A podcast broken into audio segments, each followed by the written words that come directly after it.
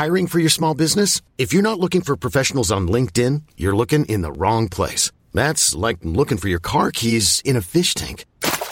LinkedIn helps you hire professionals you can't find anywhere else, even those who aren't actively searching for a new job but might be open to the perfect role. In a given month, over 70% of LinkedIn users don't even visit other leading job sites. So start looking in the right place. With LinkedIn, you can hire professionals like a professional. Post your free job on linkedin.com slash achieve today.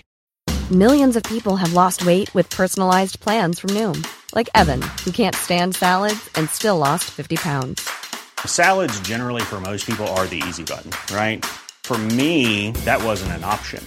I never really was a salad guy. That's just not who I am. But Noom worked for me. Get your personalized plan today at Noom.com. Real Noom user compensated to provide their story. In four weeks, the typical Noom user can expect to lose one to two pounds per week. Individual results may vary. Cool fact a crocodile can't stick out its tongue. Also, you can get health insurance for a month or just under a year in some states. United Healthcare short term insurance plans, underwritten by Golden Rule Insurance Company, offer flexible, budget friendly coverage for you. Learn more at uh1.com. Hello, and welcome to History Rage, the podcast where our historians gallantly hold out in the face of overwhelming mythology, where myth and misconception is encircled and destroyed. I am your regular host, Paul Bavel, and I am here, as ever, with my good friend and hidden sniper of history, Kyle Glover. I'm making that my Twitter profile. Hello, everyone. Well, this week, dear Ragers, we are back into World War II and what is considered to be the decisive clash of fascism versus communism, the Battle of Stalingrad.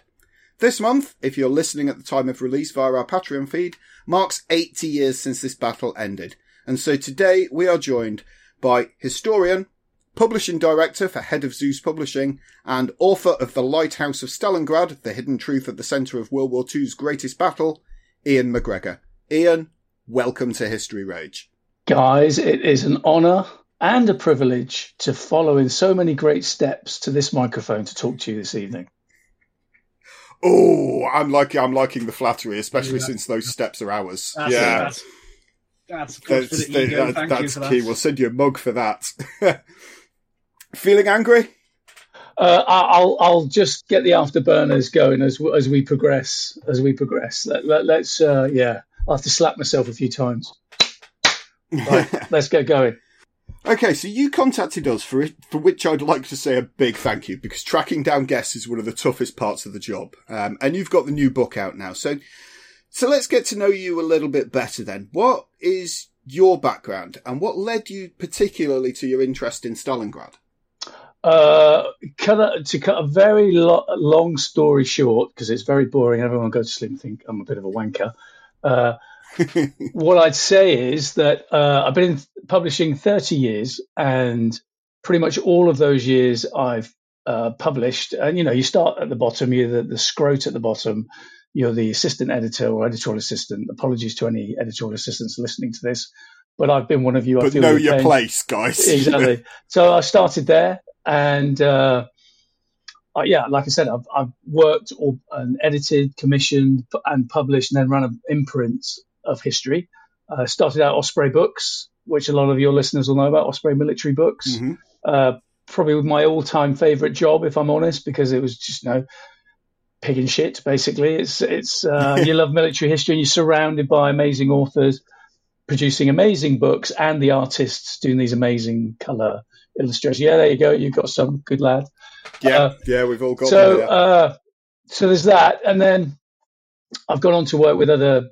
You know, you go to work with reputable authors, writers, and they get bigger and bigger. So I've worked with people like Simon Schama, Max Hastings, uh, Michael Woods, uh, people of that kind of caliber, uh, which is you know an honour. It's fantastic quality of the those are glorious footsteps that haven't come to this microphone you well. never know. Well i've come now. I've opened the door. Yeah. follow. I'm I yeah, am, there we are. I i am the the elite author pathfinder. The boys have sent me in. They say, check it out. If it if it's good and they stump up a few you know five six thousand pounds. We'll come and have a chat with them. So there you go lads. I've tried. But uh yes so writing started for me about six years ago seven years ago actually because I, would say and I, obviously I, I know, I, know, quite a few people in the industry, guys and, and girls of my age. You'll find lots of commissioning and publishers frustrated that they'd like to be a writer themselves. Absolutely, you'll mm. find dozens and dozens of them in all the companies across London and, and in the UK in general.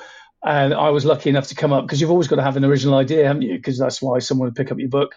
You have to have an original idea for a podcast like yours, and then someone will listen and and that's how I started. So um, this new book, The Lighthouse of Stalingrad, is my fourth book, and yeah, I mean it's just I've incrementally it's got bigger and bigger as I've been.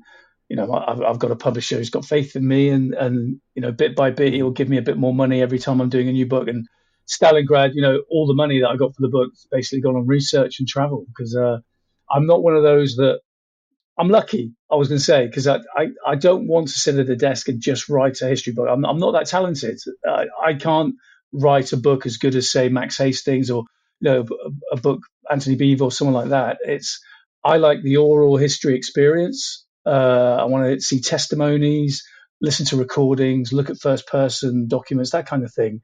And for that, you need to travel to the archives.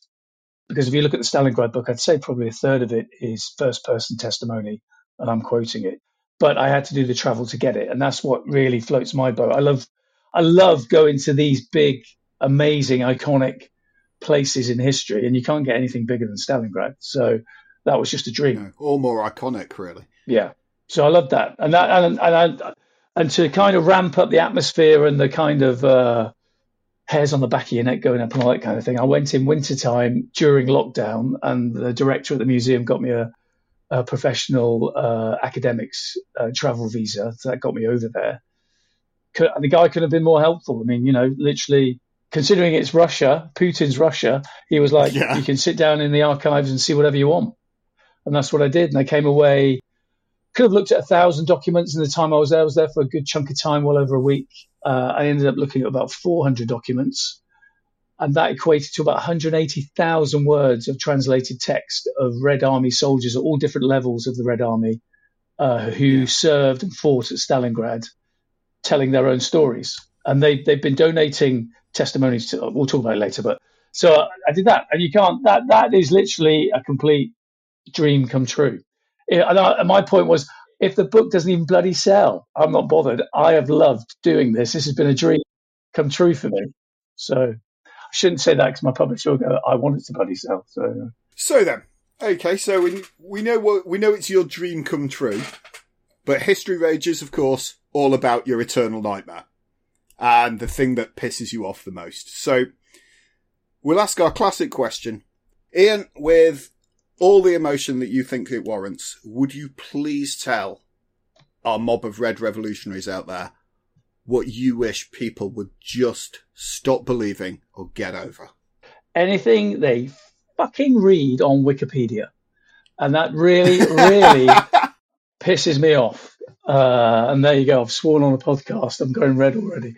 But it really does bloody well yes. wind me up in terms of, especially look at Stalingrad you if you mm-hmm. go on that connection, the page you could literally wallpaper your room if you printed off all the pages on that Wikipedia section for Stalingrad. It's page and page and page and page and page, and lots of it is myths, legends, tropes, and it's just propagated time after time after time on in terms of actions specifically in the battle, what the Red Army was doing at Stalingrad, uh, how strong the Germans were and then one of the my, my, my bugbears, even though the guy is you know he's leading a genocidal campaign into southern Russia. Uh, that's that's uh, General uh, Friedrich Paulus, he's, and he's he's the guy obviously surrenders the German army and the Axis Sixth Army at uh, at Stalingrad at the end, and the anniversary is today, as you and I, you I are talking. Mm. he gets a bad press, as in he's mild mannered, he's weak, he's almost in some sources you can say is that they're almost saying he's effeminate, uh, can't make up his mind, sacrificed his army because he couldn't stand up to Hitler, uh, blah blah blah blah blah blah blah, and and then meekly gave himself up and wouldn't commit suicide and be the first field marshal of the German army to be captured uh, because obviously Hitler promoted him at the last minute, wanting him to kill himself and he wouldn't do it. But he's been damned to history, and it really, really pisses me off because it's based on, uh, in my opinion, anyway. Uh, you can misread the fact, you can misread the the the, the sources sometimes, and, and just get what you want to get. Uh, and the, the, real bad boy of the story, the real bad boy of the Stalingrad story, in my opinion anyway, is Field Marshal Erich von Manstein. And he's seen as the super fireman, the superhero that Hitler always used on the Eastern Front to uh, shore up uh, a weakened front or take something that was impregnable, like he took Sevastopol before they started the summer campaign in 42 to go into southern Russia. They had to get their right flank, their westward flank had to be secure, and that they had to take Sevastopol uh, on the Crimea. And von Manstein did that, and he's seen as the glory boy. He, he is the German Patton, in my opinion. He's a complete German Patton, other than the fact that he lived and survived the war. And then when he finished it, he made damn sure he was the first senior big figure to get his autobiography out in West Germany that had been created by then in the 50s. So most of the myths and most of the criticism and most of the picture we have of someone like Paulus and what happened to the Sixth Army is told through the prism of this guy wanting to uh, secure his legacy, and he's done it because we still we're talking about it 80 years later, and we're still thinking, yeah, Pot von Paulus dithered and ruined his own army, and then just gave up and walked into captivity, and it's it's not that simple at all, and it really winds me up. I mean, we're going to come to von Paulus in detail in. in it's Paulus, by the way. If you want, oh, sorry. if you want to get me raging, don't say von Paulus because von does not exist. It's Friedrich Paulus.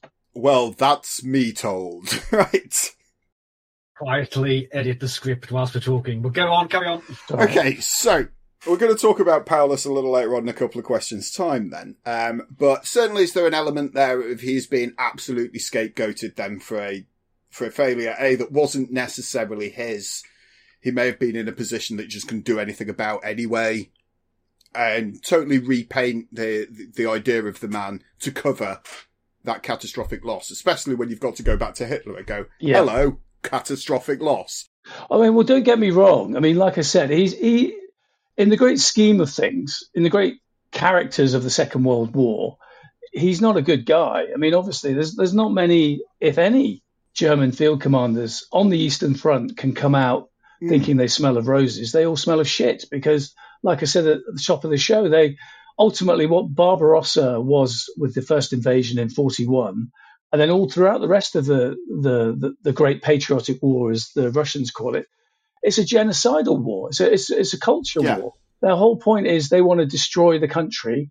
They, they pretty much want to eradicate any opposition and then put the rest of them in in slavery. I mean that that's that's I mean that's Star Wars basically, yes. uh, and so it's a very very Western approach to look at what happened to the Sixth Army, surrounded by masses of, of, of Red Army soldiers after they were encircled at Stalingrad, and, and obviously they're stuck 60, 70 kilometers out to the east, no hope of being rescued.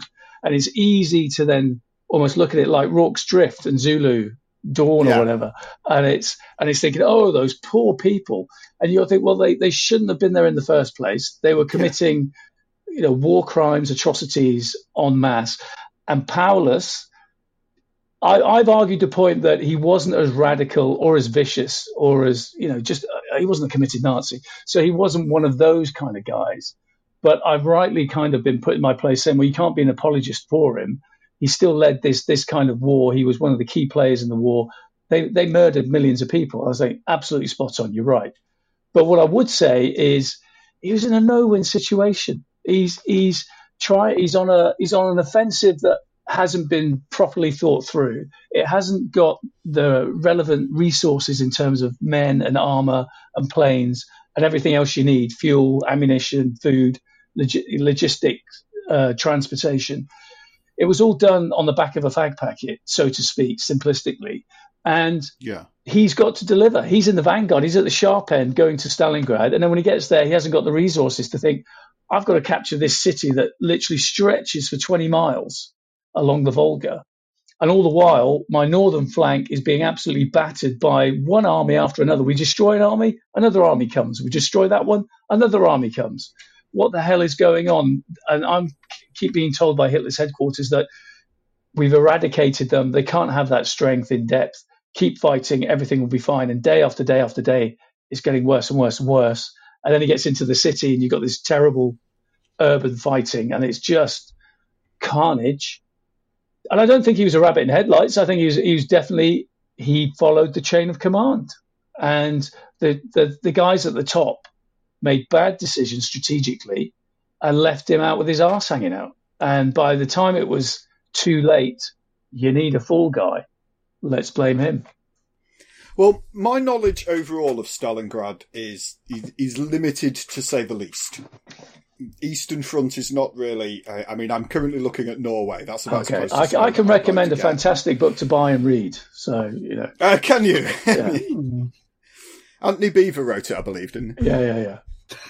Uh, but yeah, can you? And uh, we've got a few people out there who kind of aren't Second World War focused. So can you kind of talk us through the battle? Give us a beginner's guide to Stalingrad and, and kind of how both the Germans and the Soviets end up there in yeah. that state. Well, Stalingrad is a fight for a city that really should never have happened.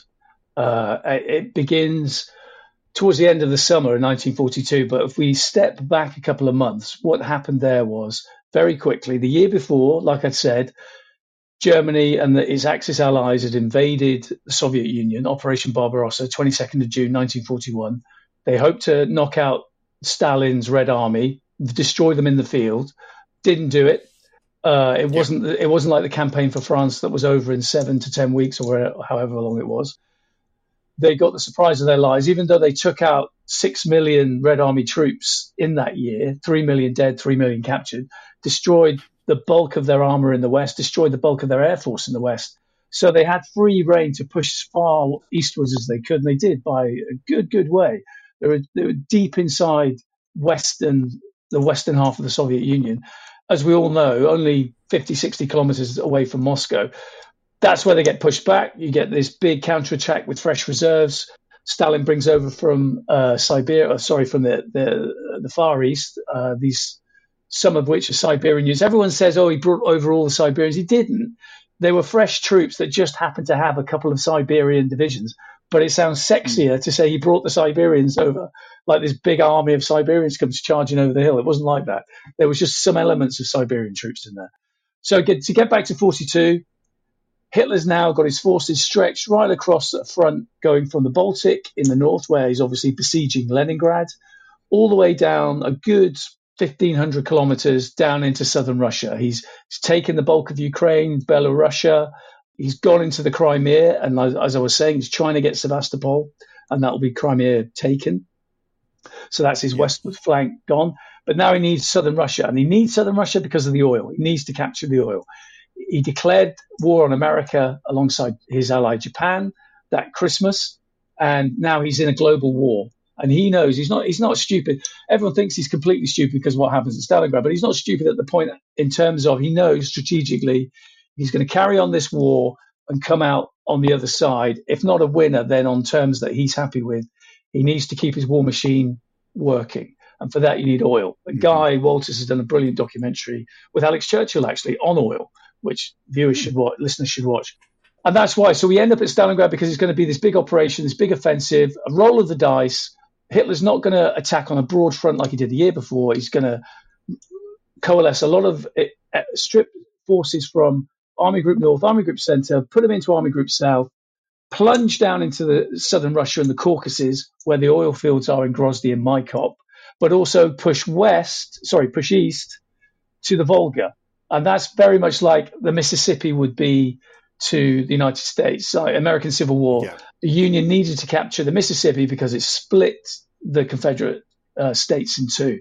Hitler thinks he'll do that. If he can get the Volga, he can stop river traffic, which is bringing vital supplies through from uh, the Caspian and the Black Sea which is taken up to Russian factories in the Urals, that kind of thing. He thinks we don't need to capture Stalingrad. We can just besiege the city, bombard it, but we need to stop the river traffic. That that'll be our yeah. focus. So, Army Group South, Case Blau was going to be in four stages. They break through the line stage one and push east uh, to uh, capture a, a, big strategic staging post called Voronezh. Then they would pivot 90 degrees, plunge down south again to capture another big city called Rostov, and that was seen as the gateway to the Caucasus. Then they would pivot left, and a, a, a chunk of the army would be going towards Stalingrad and the Volga. That's the Sixth Army. But once they were there, then then they would go south en masse, and they plunge into the south. But to cut a long story short, seven weeks of fighting. The Russians, the Soviets, I should say, not the Russians. That, that that winds me up as well. It's not the Russians; it's the Soviets. Soldiers, men and women from all 15 republics fought in this battle. Uh, but they're putting up a great fight. Sacrificially, they are. They're losing tens of thousands, if not hundreds of thousands of men and thousands of tanks. So Paulus is in charge of this Sixth Army. He's in the vanguard of what would be Army Group B, because what happened was Hitler gets frustrated as he does. He's a tinkerer. He gets frustrated with the plan. It's not going to plan, and so he thinks, right, we are. They're putting up a fight, but we're really knocking them out of the park, and they were. They, you know, especially with the Luftwaffe protection that they had, the air protection. We've destroyed mm. hundreds and hundreds of tanks. Uh, killed thousands and thousands of Red Army soldiers. Haven't taken many prisoners because they're retreating, but we're destroying them. They're weak. They're they're they're on the run. We've got them. So he makes the fatal error of splitting his army in half uh, not even half, two thirds to one third. One third, which is Army Group B, is going to carry on eastwards, get to the Volga, and look at Stalingrad, besiege it. And the bulk of Army Group South, Army Group A, is going to now go down to the Caucasus. So, cut a long story short, the fight to get down the Caucasus stalls. Uh, they're running his armored formations running out of petrol. Uh, they're getting all mixed up. He's constantly chopping and changing, moving one division here, one division there, armor here, armor there. It, it's a complete wacky races you know, quagmire down in the south. So by August, mid to late August, he's thinking, shit, we're not going to come away with anything here. I've expended all this materiel, tanks, motorized units, planes that I've lost. Mm. I've lost a good chunk of, of the army that I sent out through casualties and the wounded, uh, sorry, wounded and, and dead. I've got to come away with something this year. And so all eyes turn to Stalingrad. I will capture this model city named after the guy I really, whose head I want on a spike, uh, and that's Stalin. So that's where you get Army Group South would still slowly fight their way down into the Caucasus, but now Paulus was under orders that Army Group B would not just besiege Stalingrad and stop river traffic on the Volga he had to take the city. And in a ridiculous order, he had to take the city in under three to two weeks, I think it was. And that's what, so you see some right. of these photos, he's looking through his big field binoculars because you, you, go over loads of, you go through, uh, basically, you go through hundreds and hundreds of square miles of wheat fields that surround that area of, of uh, the steppe, the Russian steppe, where you, then you come to the river. You, are going into constant uh, gullies it's like the American Midwest. You go over one big brow of a hill, and then you've got about 20 in front of you. It's like that. And you, as you get to Stalingrad, Stalingrad itself is built on sets of bluffs and, and hills mm. as hmm. well. He's looking at this thinking, uh, logistical, strategic nightmare. I haven't got enough troops, really, to take this city. I need some help. And so the, the beginning of the battle is basically, again, famously, but it is true, famously the Luftwaffe gets sent in and just demolishes the city, terror bombing at its finest. It's Guernica times a thousand. They they spend the yeah. next two and a half weeks bombing at will because it's basically the, the, the, Russian Air Force was weak anyway by the following year because, like I said, they'd lost it, and uh, whatever whatever fighters and, and, and bombers they put up in uh, to try and stop Case Blau get shot out of the sky because it's green pilots, brand new newly trained pilots don't know what they're doing, and they're up against veterans uh, in the Luftwaffe. Yeah. And so above the skies, if you looked up and you're a Red Army soldier, you'd be cursing because you're like, where the fuck is my my air force? I'm literally just getting bombed to hell here, and that's what happened. And, and that's the story of the battle right up until about you know mid to late November when the tide turns. The Germans just dominated the skyline, and that's so. There we are. We're at Stalingrad. There's an army. Army Group B is roughly it's 20, 20 odd uh, divisions, uh, the bulk of which is infantry. Mm-hmm. He's got Sixth Army, and then he's got Fourth Panzer Army that Hitler's allowed him to have coming up from the south because they were go, they were being used to go down to the Caucasus. They have to do an, a 180 degree skid turn. Can't do that in a tank. And then they go up north to take Stalingrad from the south. So that's how it worked there. And uh, that's where it gets messy. And that, that's where you get bogged down in this attritional, bloody carnage, which is what it was complete awful meat grinder. Yes, it's just it's just both sides then trying to see which one is going to run out of people first. Well, yeah, and basically the Russian, the Soviets, Russians said Russians again, the Soviets, uh, their plan, and that, that's the key thing. Because if you look at the, the, the the documents as well, is basically the Germans managed to push their way or force their way, I should say, uh, very spectacularly. Uh, I think it's the 13th of September they get into the city and they don't just get into the center, the heart of the city. They get to the Volga. They just brush the uh, the Red Army defenders that are there mm-hmm. aside because once Stalin knew, excuse me, once Stalin knew that the attack, the main offensive for that summer wasn't going to be at the center and, and head towards Moscow. It was actually going to be he's, Hitler's going south. He's going for the oil. So that's fine. Soviets know that. Stalin knows that. But he has to send his forces that were protecting the center down to southern Russia and down to Stalingrad. That takes time.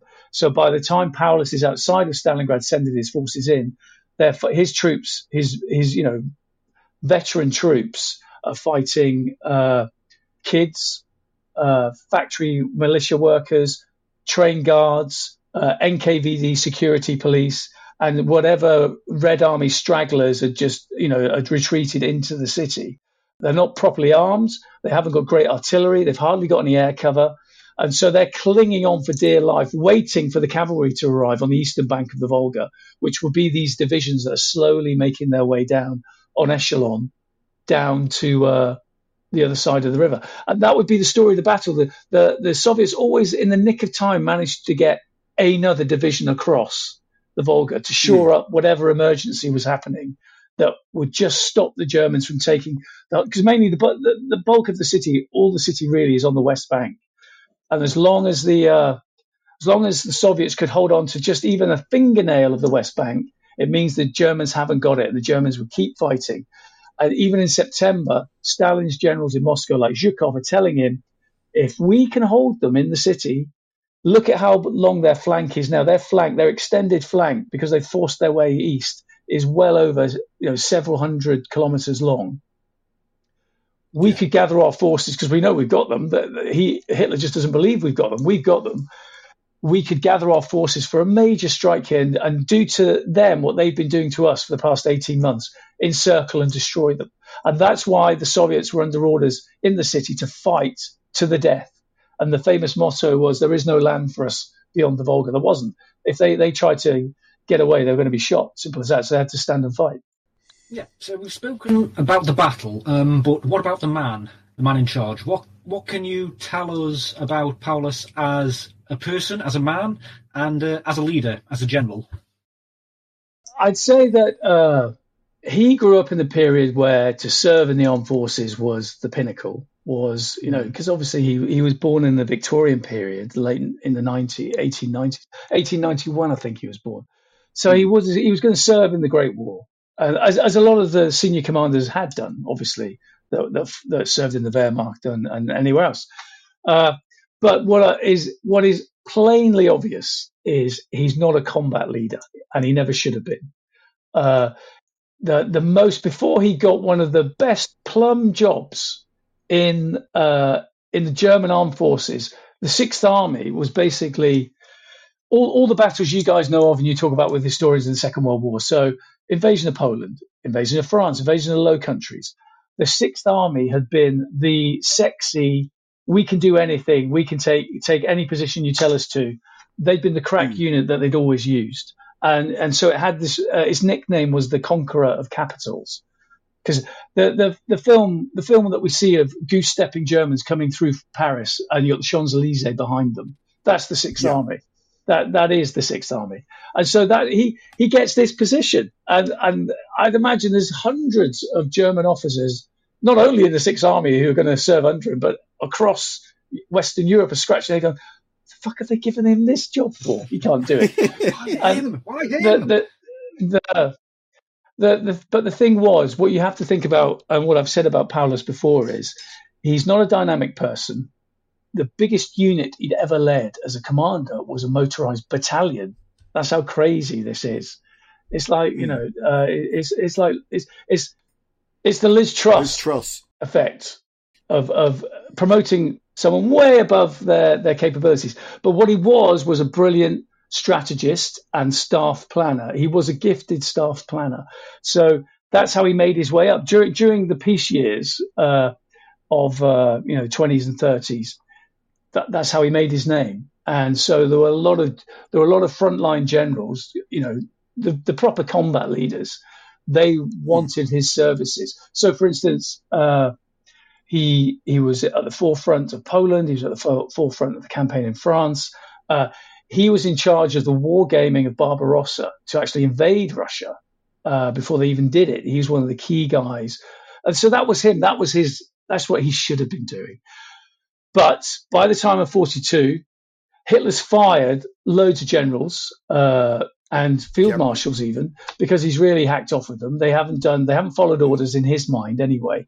They've used their common military sense to save their armies from this massive Russian Soviet counteroffensive that Christmas. So he's fired a lot. He believes that they're, he doesn't trust the Prussian army corps. He thinks they're against him. So he's looking for people that are either ardent Nazis or just haven't got the balls to stand up to him and will just do as they're told because he's going to micromanage everything. And in the first instance, Sixth Army, just before they they they launched Case Blue that summer of '42, their commander is a guy called Walter von Reichenau, Field Marshal Walter von Reichenau, absolute cast iron, 100% bastard, the nastiest piece of work probably of the Second World War on the German side. Absolute ardent Nazi, very anti-Semitic, he's the guy that famously ordered or or uh, or issued, I should say, sorry, the severity order to his troops, to his officers. Basically, you find a commissar, you find a Soviet commissar, you shoot them. Uh, you can kill civilians yeah. if you are you're suspecting them of any kind of part. I mean, you, you're literally giving people uh, the green light to do what they want. And then he famously, he was his troops helped uh, with logistics to massacre the Jews at the Baba Yar in the Ukraine. And he famously yeah. said that he, because he was worried that his troops were wasting ammunition, he famously quipped, well, shoot two Jews with one bullet. So he's that kind of guy. And he died, ha ha ha ha, ha he died uh, on a run because he was a fitness fanatic in his 50s, like, like we all are. And uh, he had a stroke when he was out running. And uh, it's comical, actually, and he's, he deserved it, I suppose. Uh, they, they, they flew him back west, thinking that could they save him or not because he was in a coma. The plane crashed in wintry conditions, and then whatever was left of him, they they scraped up, put it in a casket, and he got he's got a state funeral. But my point is, Hitler thought, "Shit, I've lost von, you know, I've lost Reichenau, my man, my fireman. He, he, I trust him implicitly. He's just going to take no prisoners, and he'll get the job done. Who can I get? And this is where the micromanager and the great military strategist that he thought he was comes to the fore. He says, okay, I'm going to give it to Paulus. I'm going to give it to von Reichenau's uh, staff planner, who's planned all this anyway. He's going to be my man yeah. because I can order him around. And that's that's that is that is the case. That's what happens. And so that's why I was saying at the top of the show that's we all think von Paul von Paul. Uh, I've said it now. They, they all think Paulus Paulus it, Paulus is weak. He's feeble. He's not a combat commander. He shouldn't have led the Sixth Army. A lot of that is true, but he was effectively leading them up until they ran into trouble at Stalingrad, and up until you then have this surprise attack on his flanks and his army surrounded, which caught him by surprise, but it caught Hitler and the other generals at Supreme Headquarters by surprise when that happens, I I think that's where he fails as a military commander. He should have taken the he should have uh, taken the initiative on his own and just thought, I don't care if this uh, I get court-martialed for this and, and, shot or executed barbarically, whatever whatever Hitler had in store for him. Uh, I'm going to get I'm to extricate my army. Uh, I can see what's happening. I'm not stupid. Um, I'm I'm, gonna, I'm surrounded, uh, and it's not going to get any better. It's going to get worse. I need to break out. And he didn't. And that's the thing. Even Yeah. though his divisional commanders within the Sixth Army were telling him, "We've got to go. Now is the time to go while we still can." Uh, it's like a horror movie, and he wouldn't budge. And it got to the point where, famously, and again, this is maybe it's one of those legends that you read on the Wikipedia page. Some of his divisional commanders were really berating him in a meeting and saying, you know, if uh, von Reichenau was here, he'd do it. And it's apparently it's the, one of the only times Paulus lost his temper. And he said, you know, I'm not, I'm not Reichenau. So you've got that. So Hmm.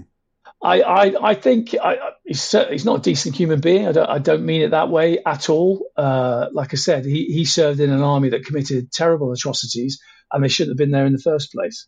But I feel, I feel, uh, sorry is not the right word.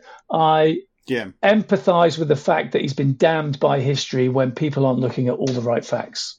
Because there's others to blame as well, just as much. Cool fact a crocodile can't stick out its tongue. Also, you can get health insurance for a month or just under a year in some states. United Healthcare short term insurance plans, underwritten by Golden Rule Insurance Company, offer flexible, budget friendly coverage for you. Learn more at uh1.com. Hiring for your small business? If you're not looking for professionals on LinkedIn, you're looking in the wrong place. That's like looking for your car keys in a fish tank. LinkedIn helps you hire professionals you can't find anywhere else, even those who aren't actively searching for a new job but might be open to the perfect role. In a given month, over 70% of LinkedIn users don't even visit other leading job sites. So start looking in the right place. With LinkedIn, you can hire professionals like a professional. Post your free job on linkedin.com slash achieve today. Yeah. So, whilst we're throwing around that wiki, the Wikipedia version of history and like the battle box kill death ratios, that sort of thing, um, how close did the Germans come to actually winning, to taking and holding the city? Well, they, they'd taken most of it. I mean, the, like I said, all the cities on the West Bank, uh, by the time of the great uh, Operation uh, Uranus, uh, or Uranus, as people like to call it, because it gets double entendre. By the time of that, November 19th, November 20th, and then you get the, you get the Sixth Army surrounded, they had about 95% of the city. And like I said, this city is 20 miles long. It's massive. It's absolutely massive. You got the old part of the city in the south, which is was basically wooden huts and shacks and shops and things like that. And all, that that had all burnt down or been destroyed because of the fighting. Then you've got the center of the city, which is what we all know and see from the photographs. That's where you've got the big high-rise apartment blocks, the department stores, uh, the subway, all that kind of thing. That's where you get the really the bit of what they all call Rattenkrieg, Rats War. Uh, and then that had all been taken pretty much. Uh, like I said, the Soviets were hanging on by their literally their fingernails. Their their their uh, the land they they had in the center of the city on the western bank was probably hundred meters deep, and they're just getting uh, deliveries across the Volga under shellfire and, and Luftwaffe attacks, where how and where they can, and then. The last bit of the city to take, really, and then Paulus is thinking, well, job done, and then we can settle down to winter quarters and recover he's got to take the big factory districts. So things like the tractor factory, Barrikady gun factory, the chemical works. That's the things where that's where you see the last really ferocious, bitter fighting. That's that's you know thousands are being killed on both sides, obviously, and they're just almost there. And his army is exhausted, and that's when the Soviets strike with their counterpunch. Uh, and that's what happens there. So they kind of did have it. Uh, they pretty much had the city.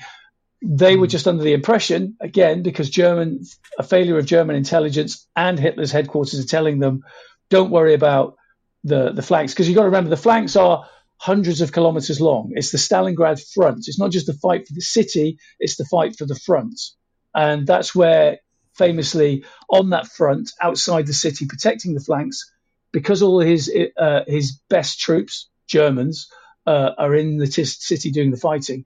He's got to rely more and more on his allies, Hungarians, Italians, Romanians, to guard these flanks, and that's why they they were absolutely ripe because the Soviets have built up 1.5 million troops, uh, well over 1,500 tanks. They're going to smash through these tro- these Romanians and Hungarians and Italians because they're not equipped properly. Their training's not very good. They're not led very well. They haven't got many anti-tank guns to take on a T-34 coming out of the mist at you.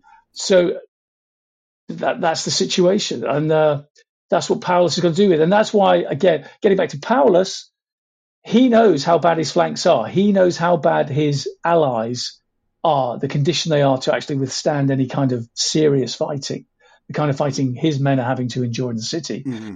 He's telling this to his, his superiors, saying, you know, could we have some fresh troops maybe and move them into our flanks just to shore up our allies?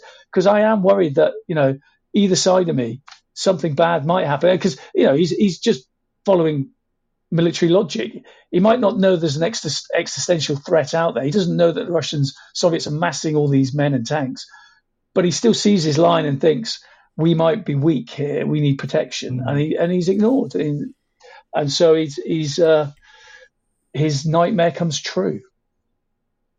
And of course, with that, with, with that ignorance of the wider Red Army that's out there, then of course, if he had even taken the city, then they're just going to come along and encircle it. Yeah, well, he, anyway, yeah, his his orders and what his plans were were they would take the city, and then obviously you're sheltered from what would be the worst of the of the, of the Russian winter, and the troops would be able to uh, make up as many shelters as they can in the city. But then obviously the if he's taken the city, his airfields Gumrak and Pitomnik uh, uh, are intact. More supplies will be coming in. Uh, they'll get fed. I mean, that's what a lot of the troops on the front line were being told, you know, if we just win this last fight in the city and win the city, we they've the, enemy have lost. We've pushed them out of the city. They're across the Volga. We can then reinforce our lines, and then some of you might be able to go home on leave. I mean, that's the kind of conversations these men were having. They they had no idea how strong the Soviets were on their flanks and what was going to happen to them. So your book particularly covers the lighthouse yep. or Pavlov's house, depending on whose account that you're reading. What happened there, and why is it important? Well, because I, have been fascinated by Pavlov's house for years and years and years and years, because it's one of the main legends from the Battle of Stalingrad. Don't get me wrong, there are dozens of, of amazing, heroic, exciting, fascinating fights you could watch, or, or not watch, you could read about. Mm in in the battle, whether it's at the beginning of the battle or, like I was saying, whether it's the fight for the factory districts, whether it's fights people coming back and forward across the River Volga, that kind of thing. There's lots, so many heroic acts because this is the biggest battle in history. It's like at the end of it, over three million combatants. It's huge. Cecil B. DeMille times a million. Uh, but with Pavlov's house, that's a metaphor for what the Russians thought then and what they think about it now. Putin today gave a speech in Volgograd and he, he he's name checked Pavlov's house again because it's a building. It's just an ordinary building that happened to be in no man's land between the Germans and the Soviet lines. But because it was still standing, it was a wreck, but it was still standing because it was one of those new apartment blocks that Stalin had built uh, during the big five year plans before the start of the Second World War. And so you had to be an, an, elite member of the Communist Party in Volgograd, or you worked, you were a technician or a scientist that worked, or an engineer that worked in the factory districts. You were privileged enough to live in an apartment block like this because it had mm-hmm. it had uh, cold and hot water, gas supplies, electricity, all that kind of thing. But the key thing was it was built with reinforced girders, so it can withstand the fighting. It can withstand uh, being bombed from the air or artillery bursts or whatever, and it's got a reinforced cellar. So the houses that are still standing in the center of the city that are left, they're built like that. And that's where you get this house to house fighting, room by room, floor by floor, whatever.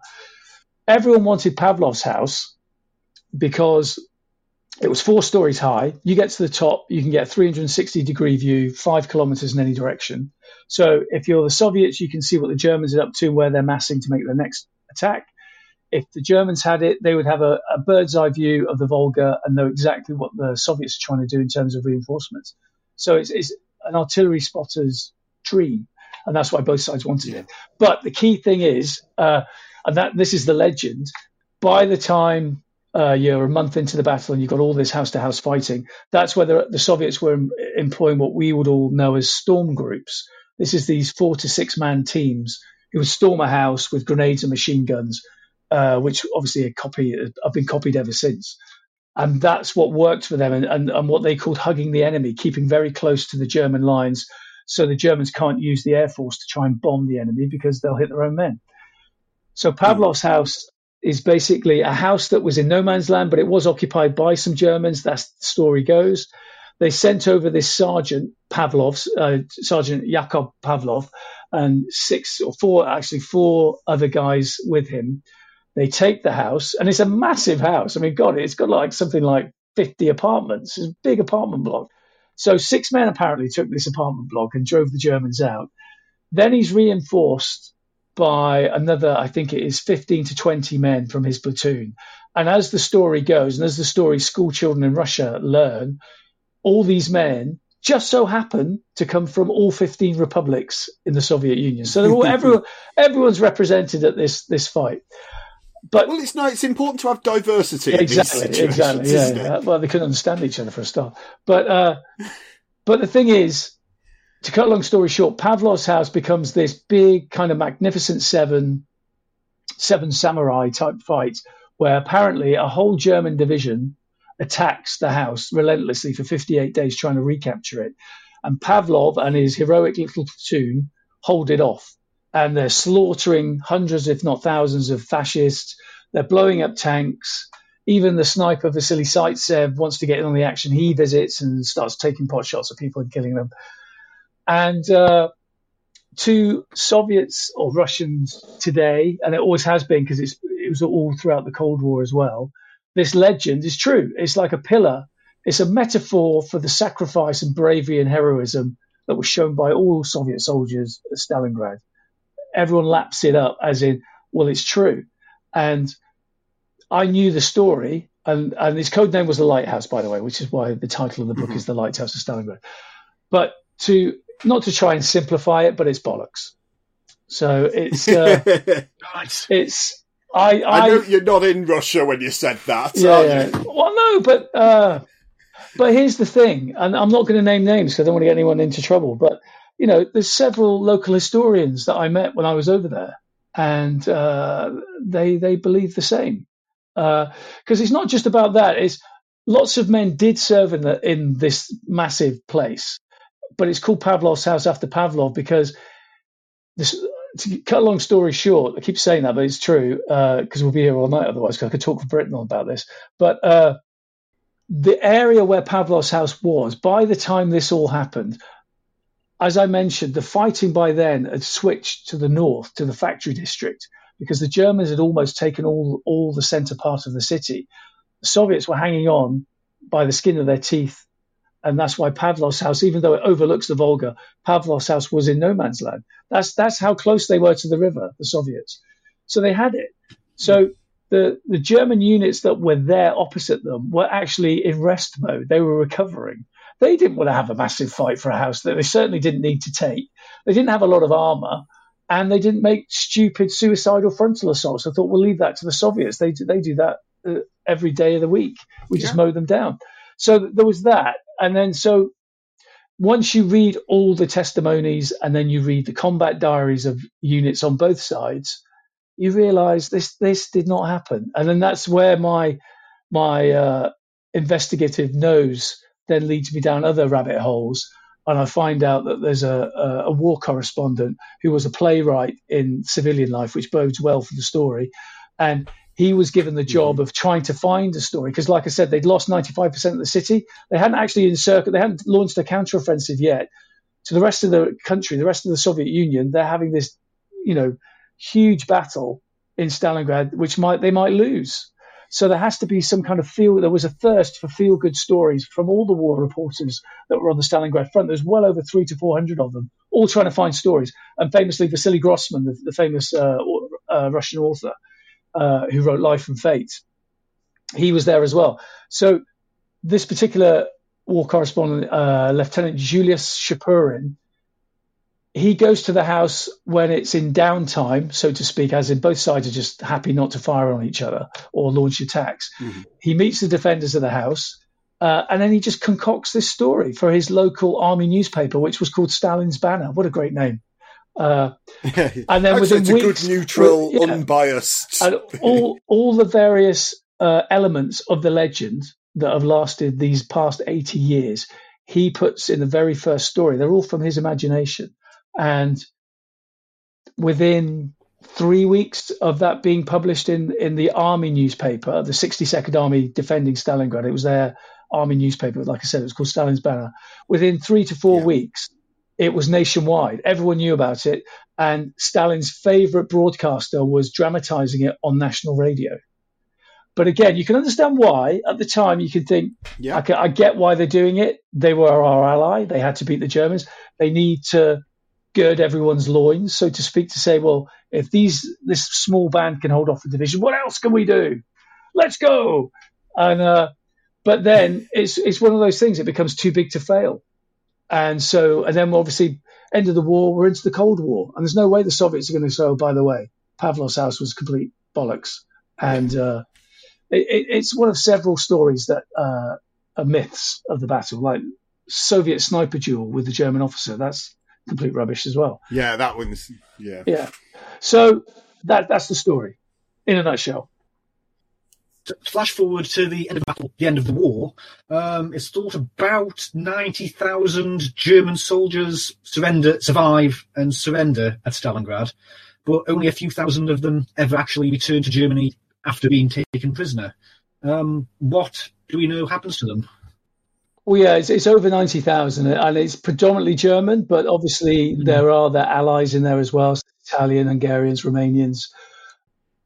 What what happens is, I mean, they get marched off. You've got to remember, it's it's it's the depths of the, the Russian winter, and it was unusually cold that winter as well, and that that's why it was so that's why when you look at the film and the photos of, of the Germans in Stalingrad, you can't help but feel sorry for them because it's just the conditions were atrocious. I mean, at one point, I think it went down to minus 30. When I was there doing my research two years ago, that I, I, went in November because I wanted to feel what it was like. Uh, mm. and it was minus yeah. 20 and it was bloody freezing. I mean, it was proper. I, I, mean, if you look at my if you look at my timeline on Twitter, you'll see a video of me standing by the Volga and the steam. I mean, you, can't see the other side of the river. There's so much steam coming off uh, the the river because the river is warmer than the air, and it's just steaming off. Yeah. It's just incredible. So anyway, get back to your sorry, get back to your question. About five thousand would end up getting back home uh, to to Germany and to whatever the other Axis countries they came from. But you've got to remember that if you look, there's, a, there's roughly around three million uh, predom- again, predominantly German, were taken prisoner by by the Soviets during the Second World War, and of that, again, whichever statistic you believe, it could be five, six hundred thousand, might even be up to a million died in captivity uh, through wounds that they suffered hmm. already. They were worked to death, worked to death, etc., etc. Uh, but still, terrible. But that's nothing compared to the Russians. Russians millions died. But what I found doing the research was uh, if you park Stalingrad for a second, everywhere else on that huge long frontier, if you were captured, you had uh, about 30, I think it's something like, there's a 30% chance of you dying in captivity. You go to, now you go to Stalingrad and you look at those guys that have just marched off. It was 92%, had a, basically 92% chance you were going to die.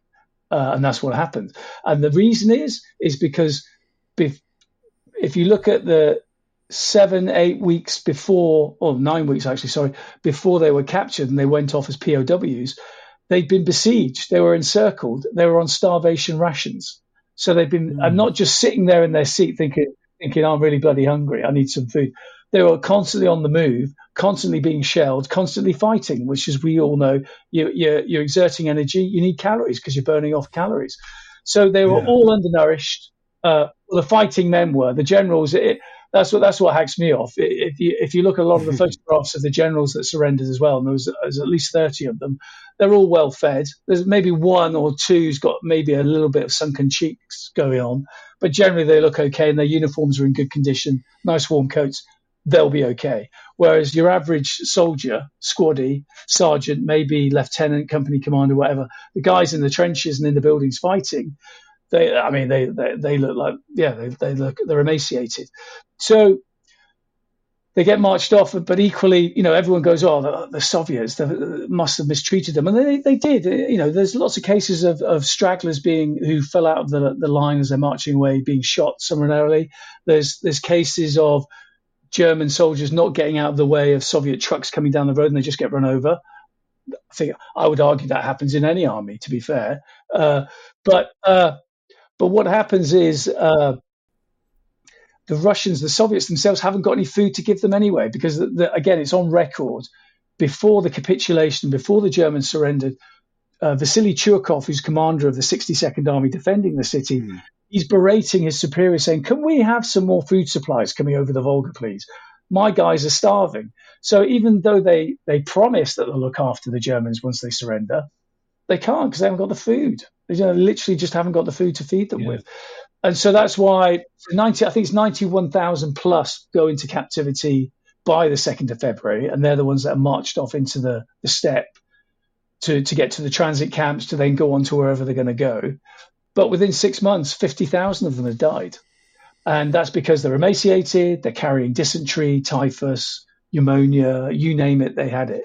And that's why there's such this huge disparity compared to other disasters that they had in the Eastern Front, Stalingrad is by far and away the worst thing that could happen to you if you were a mm-hmm. POW. And uh, yeah, I mean, and that's why you get some sympathy. You wouldn't be human if you didn't think you felt sorry for them because it's just you don't want to see anyone like that. But uh, that's as a, as a story, and that's why you have to be a bit more dispassionate and just sit back and think. Just look at the statistics, look at the testimonies, tell the story. Just tell it. Just don't take sides. So Okay, so coming just to the book then, because when when I first kind of stumbled across this, I thought, right, and I'm probably wrong here, so open my eyes. Nazis burn an awful lot of their military records, an awful lot of evidence of uh, of most things, and the Soviets, as you've said, they they very carefully curate this narrative that they want the rest of the world and their own people to think, and we we often see this Soviet reputation of just writing revisionist histories yeah. that that suit the Soviet Union. So, how on earth do you get, go about getting to any of the truth? Well, I, my, I was going to say first and foremost, my book wasn't going to be like. I mean, Antony Beevor's book is amazing. He's the one that should be credited with putting everyone's interest in the West about Stalingrad on the map, and he did, and he did it the mm-hmm. hard way he went to do the research and he he was lucky in and he would say this himself because no one can get there now. The the the Soviet uh, well the Russian uh, Ministry of Defense archives are in a place called Podolsk which is 50 odd kilometers outside of Moscow. That's where the bulk of the the really good materials kept like KGB reports uh, Red Army reports political communiques all that kind of stuff. It's all there. And so Anthony managed to get some amazing stuff from there to go into his book, and that's why his book's so good, and it's still selling, you know, twenty odd years afterwards. So, mm. you know, with my publisher's head on, I, I wanted to do this book because I love the subject, and I've, I, you know, I've been to Russia several times, but uh, in the past. But what I wanted to do was tell a more human story. I didn't want to get into the strategy. I didn't want to talk about all the vast armies that were involved. I thought what hasn't been done is really talking about two opposing units that fought that, that famously fought and slugged it out in the center of the city for those apartment blocks and sewers and everything else, you know, house to house, room by room, that kind of thing. And, and Pavlov's house was in the middle of that fight. And so, and that's where I came upon the other story. So it's the 71st Infantry Division for Germany. And in the red corner, it's the 13th Guards Rifle Division. So to get back to your question for research, what I was lucky about was I just happened to because I knew I couldn't go to Podolsk because it was closed. Wasn't going to get there.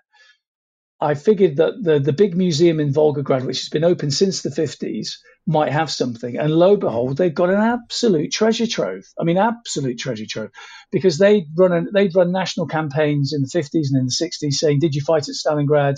If you did." Write to us with your testimonies and we'll store them because you know we're building our archive. So there are thousands and thousands of testimonies from people in all walks of life who fought at every level within the Red Army, or the KGB, or were in civilians, or medic, medics, you name it, it's in the archive. And so I spent weeks and weeks before I went to Russia talking to the director there, saying, "Well, only, I only really want to know about the 13th Guards Rifle Division because that is that's the that's the story." And so he was brilliant. And so when I arrived, I had nearly a thousand files I could have looked at, and I managed to get through about 400 of them uh, when I got there. And so they tell me lots of different things, and there's a massive dollop of propaganda in a lot of those files, and it's you've just got yeah. to pick your way through to find the truth.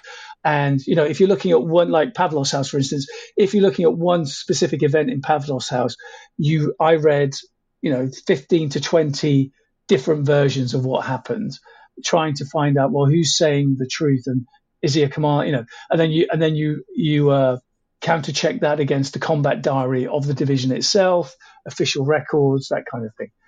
So that's that's was really really good. But you're right. I mean, in Germany, I couldn't find that much, but I was really lucky because again, uh, I couldn't go there.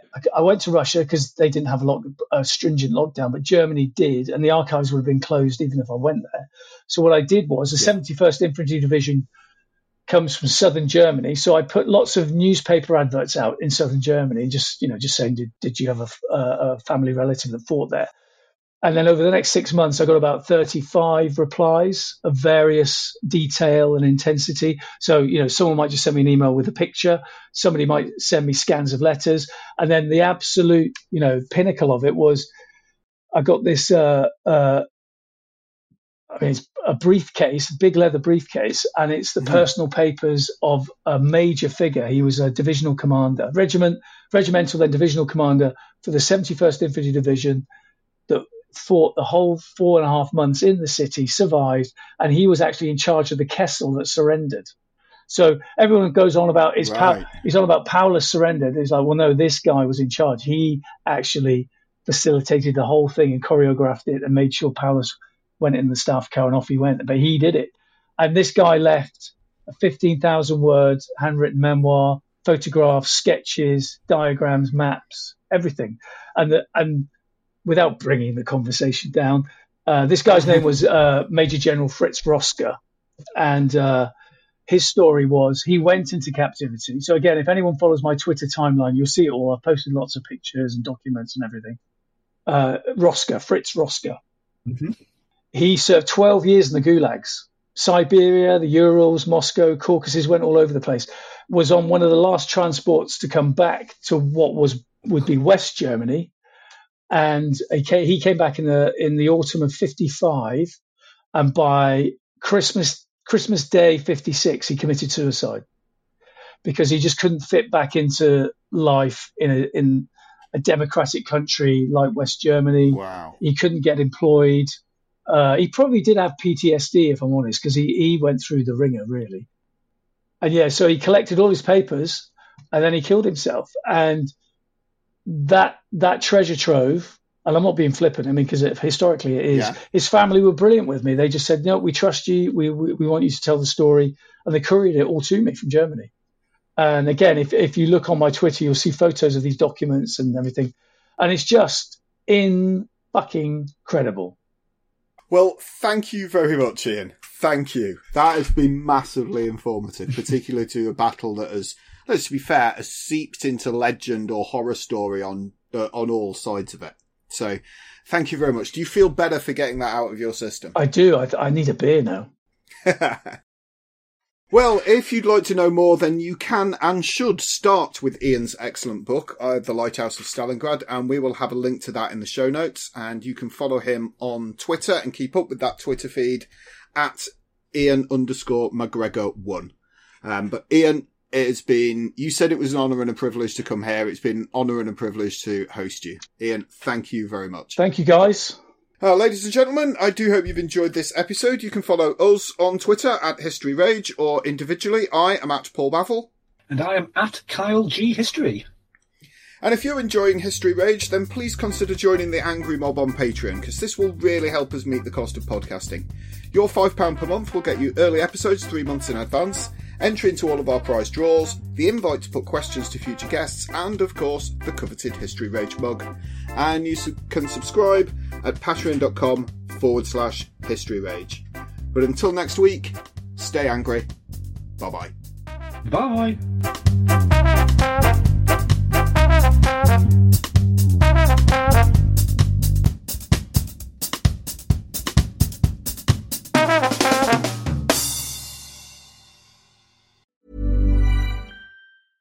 Hey, it's Paige DeSorbo from Giggly Squad. High quality fashion without the price tag. Say hello to Quince. I'm snagging high-end essentials like cozy cashmere sweaters, sleek leather jackets, fine jewelry, and so much more. With Quince being 50 to 80% less than similar brands.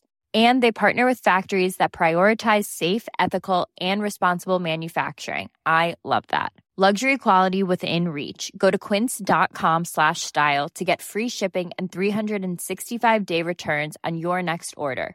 Quince.com slash style.